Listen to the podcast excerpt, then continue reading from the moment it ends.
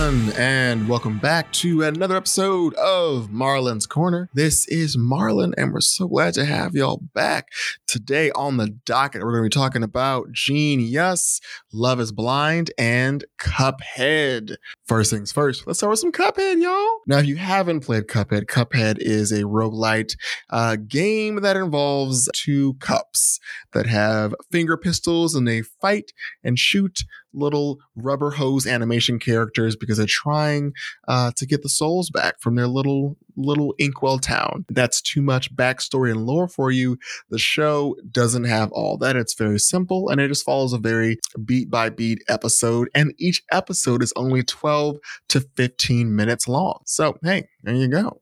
12 episodes very short go and check it out. The director is Adam Paloian, who has helmed uh, some SpongeBob SquarePants episodes, about 32 to be exact. And the writer and show developer is David Wasson, who is behind uh, Star versus the Forces of Evil and Mickey Mouse. So some animation is done, and these two have been around. So hey, they're not new to this. Uh, the style, of course, is as I said earlier, uh, it's rubber hose animation. Think Steamboat Willie, which is an early Mickey Mouse character, or Betty Boop. Basically, the limbs of the characters uh, lack like hinged wrists or elbows, and they're kind of free flowing and wiggly looking. So that's a rubber hose character. It looks great, honestly. They do a great job of not making it look too old school, adding some great pops of color, as well as throwing in some other styles of animation. You see some claymation style thrown in there, some style that kind of reminds you if you watch Chowder on Cartoon Network, definitely some mixture of animated styles to kind of make things a little wacky and goofy. If you grew up watching Looney Tunes, it'll definitely send you on a nostalgia trip. Now, while this show doesn't aim to be huge or break the internet in any way, uh, Cuphead is still enjoyable to watch. It has a very short runtime, which means you can watch 12 episodes in a short time span, which honestly is kind of refreshing. You know, you don't have to devote your entire afternoon or your entire weekend to kind of cram it through. You can watch it in one sitting in about about an hour, maybe even less if you like have it on 1.5 speed. So final verdict for this would be about a five out of 10. Now a five score isn't bad. It just means it's a very average film. It, it's an average show. It doesn't really stand out, but it's kind of fun to watch. You know, it's something that you can do if you got time. You can check it out. And it has a bonus feature that there is a Wayne Brady character, King Dice, who's on here. And whenever you got Wayne Brady, it's always a special treat, you know? Next up, we're going to talk about Genius. This is that Kanye West documentary. Uh, the director, producer, writer, and cameraman uh, is Coodie. Uh, and Coodie is a longtime friend of Kanye. So long, in fact, that a lot of this footage is really, like, really old. Like, there's like an 18 year old Kanye who looks like a baby in this, y'all. Uh, now, of course, this is a documentary, but it's shot in a very interesting way that I think breaks, you know, a few of like the normal documentary rules. Like if you're doing a documentary on Jay Z, you do it about Jay Z. This one, even though the main subject is Kanye, Coodie, the childhood friend, also acts as the narrator and the second subject of the documentary. In doing so, he adds his own testimony and life experiences on top of what's being presented with Kanye. Now, I mean, thinking about all that, it sounds like it's a lot, but it's understandable considering the fact that after Kanye got successful, his friend Coodie was no longer part of his new and more famous inner circle.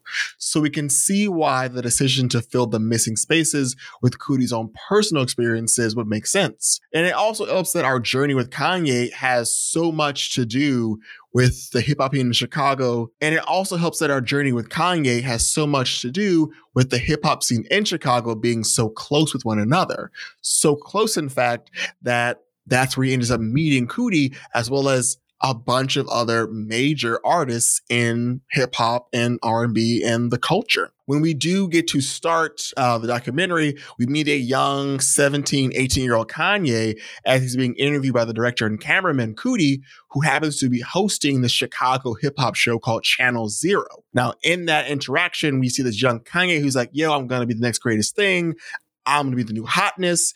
Uh, and Coodie decides that, you know what? I'm going to make this my big project. I'm going to like follow this young man and hopefully we get to greatness. Hopefully we get him to like get that Grammy. And so we have him from that jump following around Kanye. And Kanye being Kanye at this young age is like, yo, I got a camera person, I got a documentary being like put on about me and it helped his image. You know, he's an up and coming artist and telling people like, yo, I got a documentary about me. That's a cool flex. Now, it's important to state this. If you do not like Kanye West, this documentary will not convince you otherwise. If you do like Kanye West, as a musician, you will get the most out of the first two episodes. Those are the ones that really focus on Kanye's drive to be a musician, the lengths willing to go, and his determination and his team behind him propelling him to greatness. The first episodes, you do see a young and hungrier Kanye,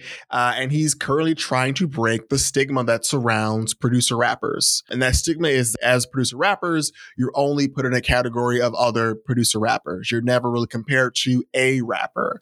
And so Kanye doesn't really like the connotation that comes with being a producer rapper. So he's trying to kind of shed that layer of like, yo, he just makes beats and he raps nice. He's like, no, like I'm gonna be the greatest rapper ever. Like I want this to be my goal. And we see him take that on by really wanting to make his first album his best. He really wants it to be his like magnum opus. And so we watch him go through the hoops of calling in favors of these big artists that he has had the pleasure with recording with or having given beats to who are all around to help and support him. You know, you got Mos Def, Pharrell, Ludacris, Jamie Foxx, and many more. And all of them come in to support this young artist as he builds this album and an album that we all know and love college dropout. Now, it has to be said that the first two episodes, we see Kanye West as an underdog, which is almost, you know, an unfamiliar take on the Kanye that we know now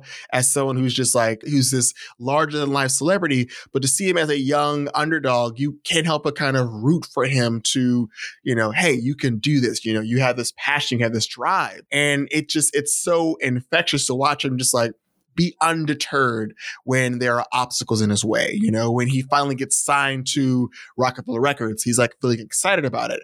But then his album keeps getting pushed back.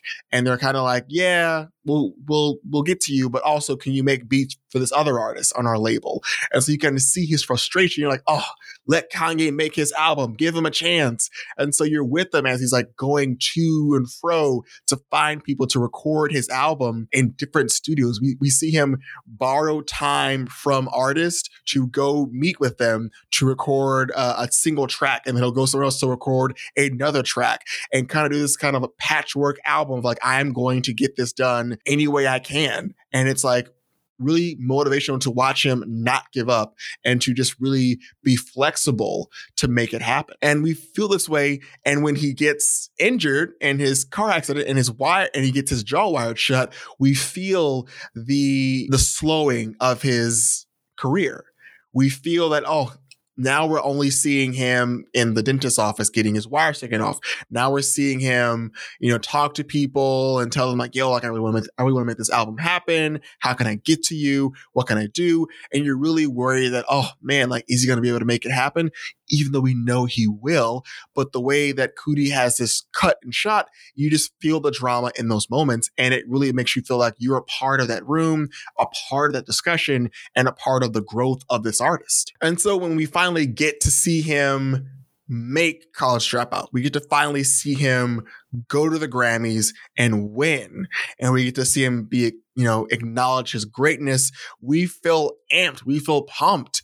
And what's amazing is we see the beginning of the change as well. We see that Coodie shows up at a Grammy party to do this kind of like throwback Channel Zero interview with Kanye as part of the documentary thinking that great, this might be a great way to like wrap the original idea of the documentary. Like, great, we had you and you wanted a Grammy. Now you have one. This is a perfect, like, you know, full circle moment. And in that interview, you know, Kanye is clearly drunk. Kanye keeps getting Coodie's name wrong. Even though he knows Coodie for a long time, he just keep getting he keeps getting his name wrong. He's not really like answering the questions.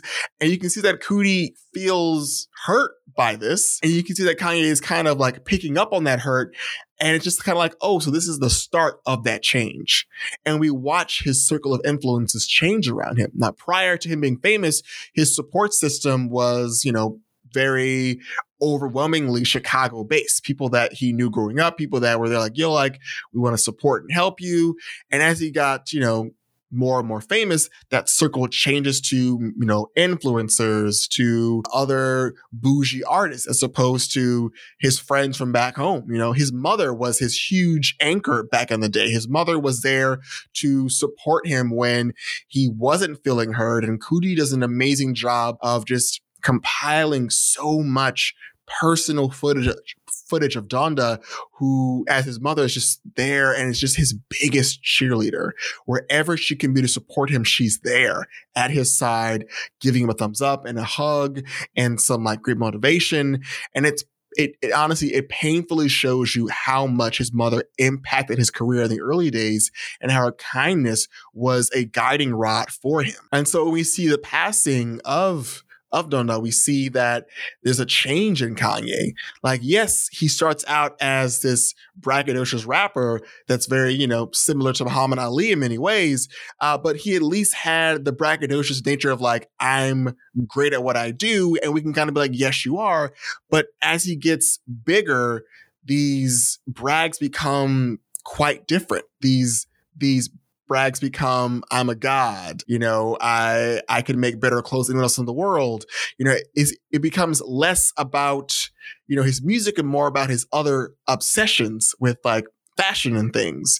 Uh, and it fully gives us a look into his mental state. You know, after his mother passes away, the documentary goes on to say that he doesn't take a break.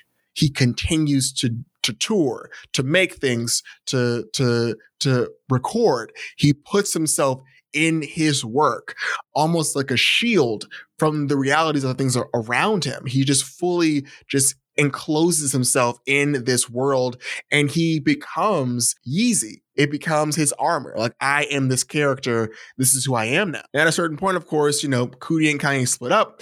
And in the third episode, you know, Coodie narrates that Kanye and him have not spoken at a certain point in six years.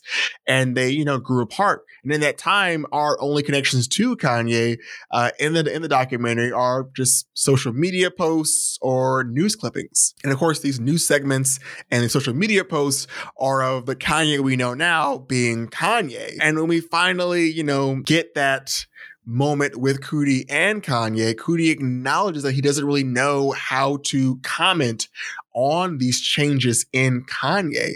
He's he's a bit insecure now that he's back in the space again, and he feels like he wants to be there, but he doesn't want to rock the boat. And that definitely changes the, the dynamic of their friendship. I mean, mind you, up until that point, like they're very much like brothers. You know, they're having a lot of dialogue. Yet here he is in these scenes with Kanye where he's having these very sporadic speeches or discussions and Coodie kind of just sits back and watch. And it's kind of like, you know, he doesn't want to say anything about it. And I think a great scene that encapsulates this so much is the scene where Kanye is uh, at his recording studio in Cody, Wyoming, and he's having this very long discussion about how God speaks through him and how he sees things differently. And as he's talking, there's like a room full of people around him who are just kind of staring at him. And it's not really like there's a dialogue going on. It's just Kanye talking at them. And it's a great juxtaposition because in the first episode, Kanye's in a very similar room with his other friends in Chicago. And they're also talking about music, but everyone's also chiming in with Kanye and they're laughing and they're having fun. Whereas in this one, Kanye is just talking at people and his conversation is just, it isn't lucid. It's as if he's pulling his thoughts like out of the air and kind of writing like, and, he, and he's kind of making like ad libs of them. And there are several other moments captured in this documentary that Coodie decides to cut the camera off. Even though he's the documentarian, he decides that, you know what, I don't think I can keep recording you because it's not coherent and it looks bad, which again is, you know, breaking some other rules of you know being a documentarian of like recording everything. He's like i'm just not i'm your friend so i can't record this and so he just cuts it off and i think there were just you know there was a, a conversation where kanye was talking about how he had to be admitted to a psychiatric uh, care because his brain was bigger than his skull and that he has to take medication before he meets with people so he can have his alien language be translated into English language for people to understand him. You can clearly see that at a certain point at a certain point the camera kind of like wiggles and points down and goes off because you can see that that Coodie's like I can't I can't record this. I, this is just too much. And what's worse is that like Kanye has gone from having a supportive, uh, engaging group to having just people who just kind of sit and just nod their head at him. Like, yeah, Kanye, you wanna you wanna run for president? You got it. Let's let, let's make that happen. He had a whole thing about how he doesn't like to say the word excited anymore because excited can be dangerous. Cause like, what if you're excited about getting a new car and you cross the street and a car hits you good into your new car and you're dead now? So he like he likes to say energized instead of excited. And it's like, cool, Kanye. Don't know where we got I don't know how we got here, but like, cool, my guy fantastic. And I think like the the cherry on top of all of this interesting behavior is, um, as you all know, Kanye attempted to run for president, um, and he held a press conference to talk about his platform. Uh, and at that press conference, he talked about how he wants to give women uh, a million dollars if they haven't had an abortion. Uh, he talks about again slavery things, uh, but he also gets to a point where he where he says that his father wanted his mother to have an abortion when she was pregnant with him, and how he almost had Kim have an abortion or something of that nature, uh, and then he cried for for for a good minute, and then everyone was like, "There's something wrong with Kanye. We got to check on Kanye." Uh, in the fallout of that, he's watching that clip on a Tucker Carlson show, and everyone around him is like trying to is trying to communicate that Tucker Carlson's kind of not a great person, but Tucker Carlson begins to give Kanye West compliments about his speech, and Kanye is like, cheering, like, yeah, he gets me. He understands me. Tucker Carlson gets me.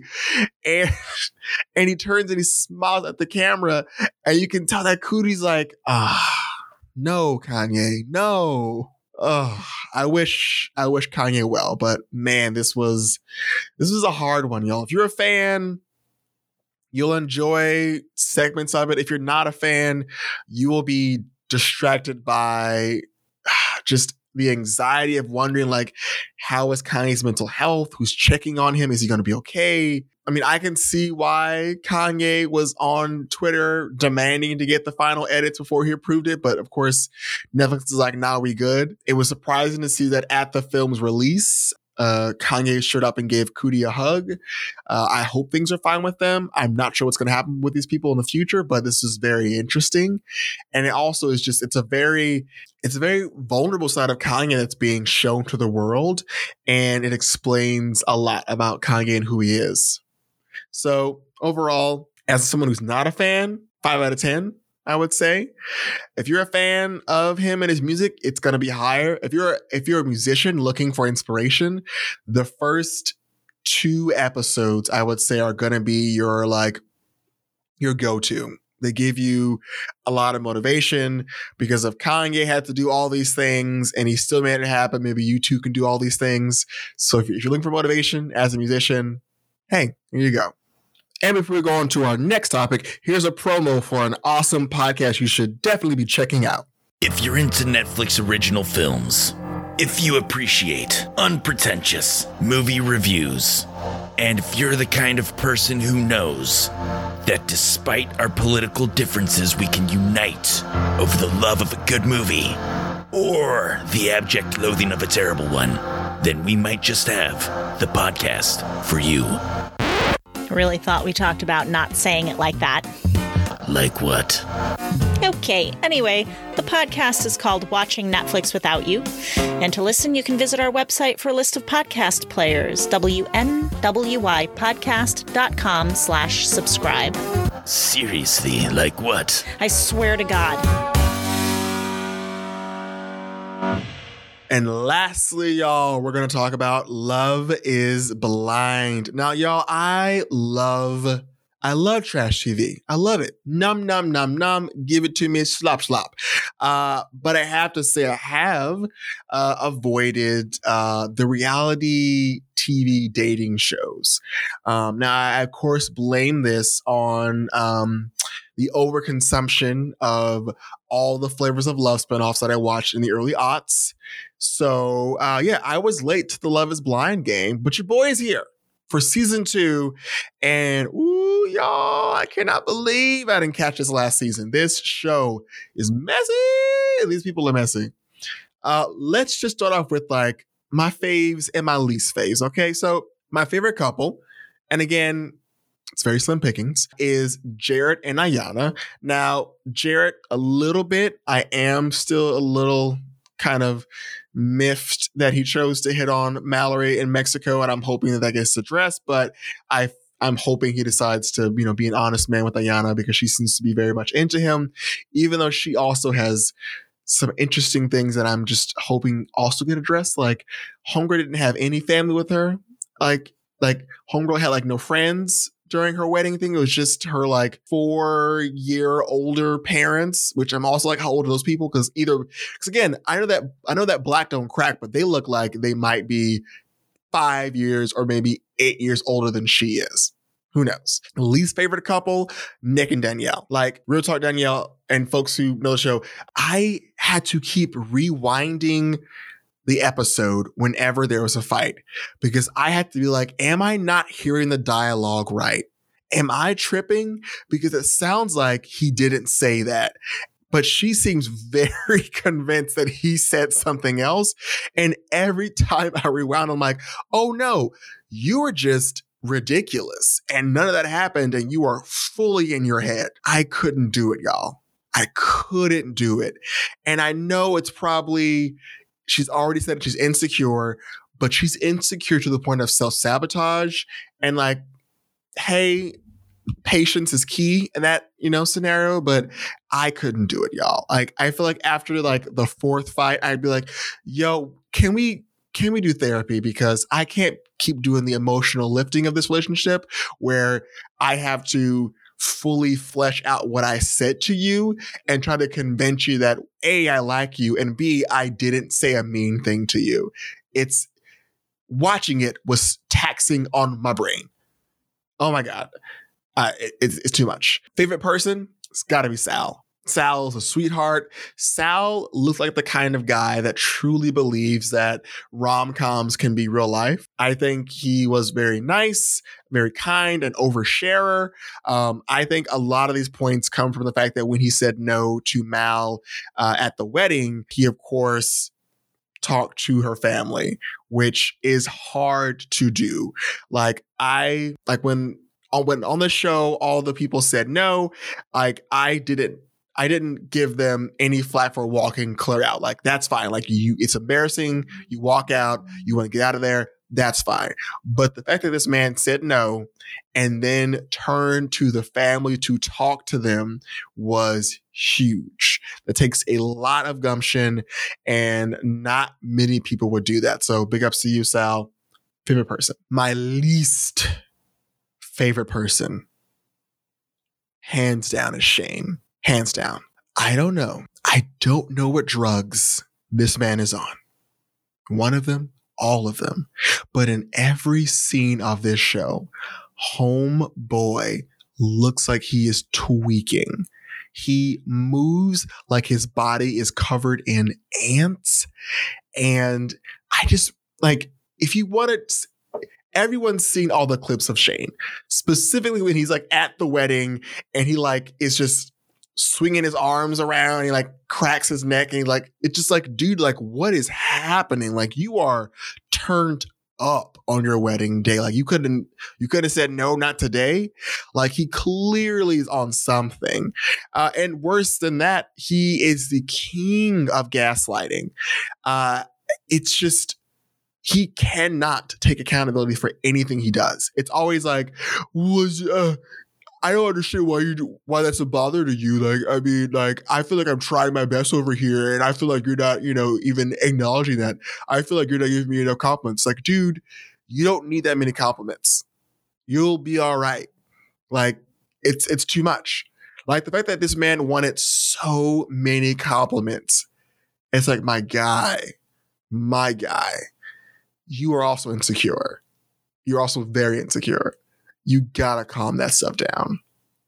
And Natalie, girl, you are so confident in your in your confessionals. So confident. Like you came into the show and you you told you fooled me. You came in there like I know what I'm looking for. You, I thought you had this like this great head on your shoulders, and for you to pick that that like six foot tall eight year old is beyond me. Like I do not understand what was the rationale in that. Like you kept saying like, oh, he's the opposite of me. If the opposite of you is a jackass, that's not good. The bar set way too low. The opposite of you shouldn't be trash, okay? It should not be trash.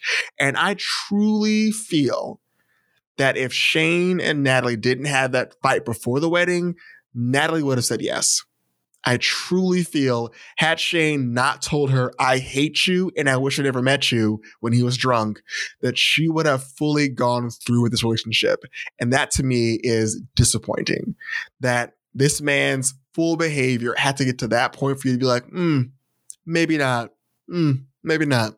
And I think bonus least favorite person is Shake. I mean, we all knew that was going to be Shake. Like, I, and I feel like with Shake, I'm mostly disappointed because I feel like in the beginning we were all fooled. Like, oh, Deep somehow changed Shake into a respectable human being. Don't know how she did it, but she did it. Shake's respectable now. And then, of course, lo and behold, he all of a sudden sudden's like, oh, I'm not physically into you. After this man was all, after this man grabbed her booty on TV, y'all this man grabbed her cheeks on TV, gave him a couple of squeezes, and then it's like, mm, not interested now. And truly, I I think what happened, my hypothesis on Shake is that he was in the experiment. He was just with all the dudes. There's all this testosterone, all this pent up sexual frustration. He finally sees a woman and he's like, all and like, oh, I cannot wait to touch you. Hadn't seen a woman in a minute. And then the moment they're out of the compound, it's like, oh, I got my phone back. I'm hitting up all my shorties. Like, oh yeah, I have other options. I think once he got out, he fully was like, you know what? I don't want to get married and I can still have hookups. And I want that instead of this.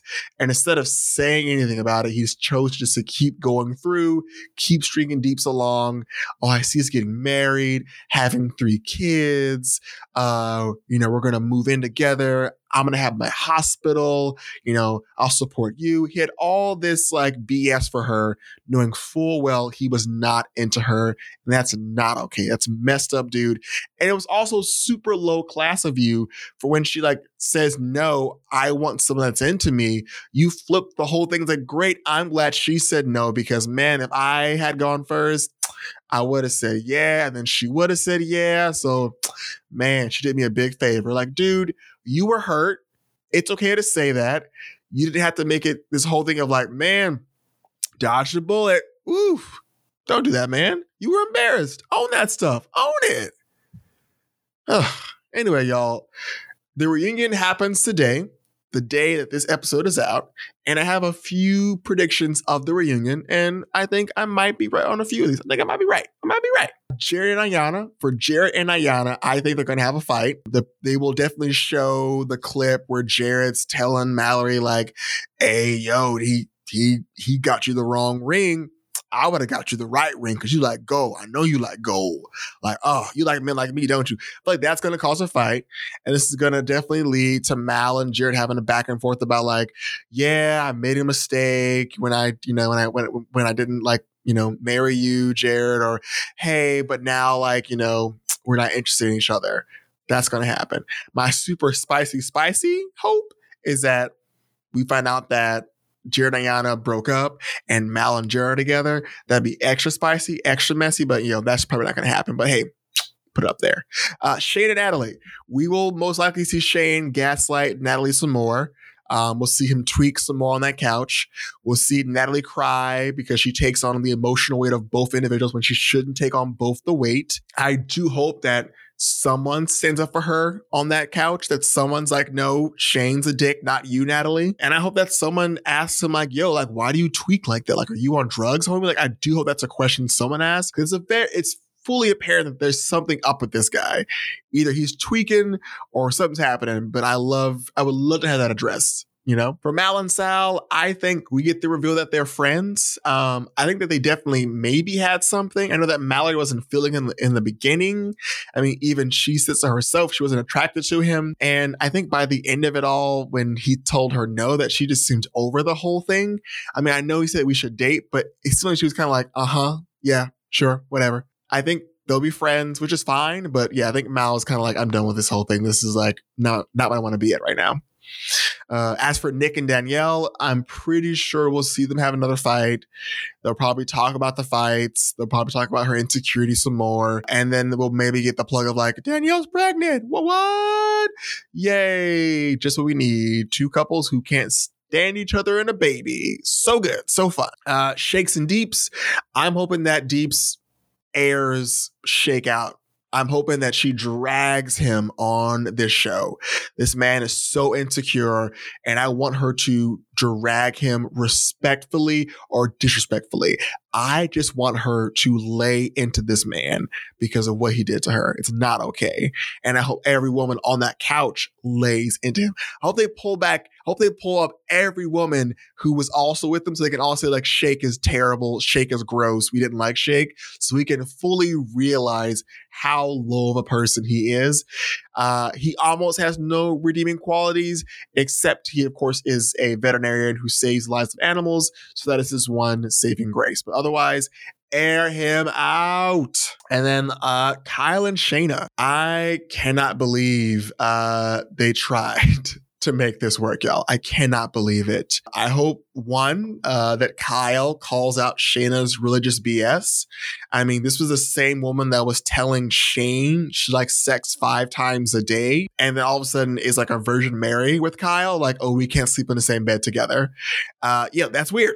That's uh suspicious you know like that needs to be acknowledged like there was something clearly wrong and it was that yo she wasn't into you to begin with uh also like Kyle isn't innocent. I hope that they can talk about how creepy Kyle behaved. Like, dude, it was a no go from the moment y'all argued about religion, and you just got creepier and possessive. It was like, no, we can still do this. No, you just don't want to try. We just got to try it out. We can make this work. It's okay. We don't have to like the same things. And it's like, dude, like she's giving you multiple exits and instead of you choosing to take the exit, your response is, you know what? We should move in together. Dude, come on. You're not like, like are, are you are you are you 15? That is not how relationships work. She doesn't want to be with you, and you kept making it awkward, be like, nah, just try. Nah, just try. Like both of y'all are wrong for each other, but still, dude, like you could have left her. You didn't need to take it this far and you only made it worse for yourself. And like, y'all, either way, like, I'm going to post reactions the night of tonight. I might even post them the next day, but like, it's going to be stressful. It's going to be anxiety filled. Uh, and I got to admit, y'all, like, since I've been bitten by this bug, I've been watching Love is Blind Brazil and Japan, and like the drama's universal, y'all. The drama is universal, so definitely check it out. Mm-mm-mm, that drama. Mm. And with that, folks, we have ended our robust episode of Marlon's Corner. Uh, I hope y'all are going to check out the reunion episode tonight. Let me know what you think. Uh, drop me some comments, send me some DMs. Let me know your reactions because I know it's going to be messy and I am excited for it. And hopefully, you can join me back here next time next week for some more messy garbage fun on Marlon's Corner. You'll have a great one, and I'll catch you next time. Peace.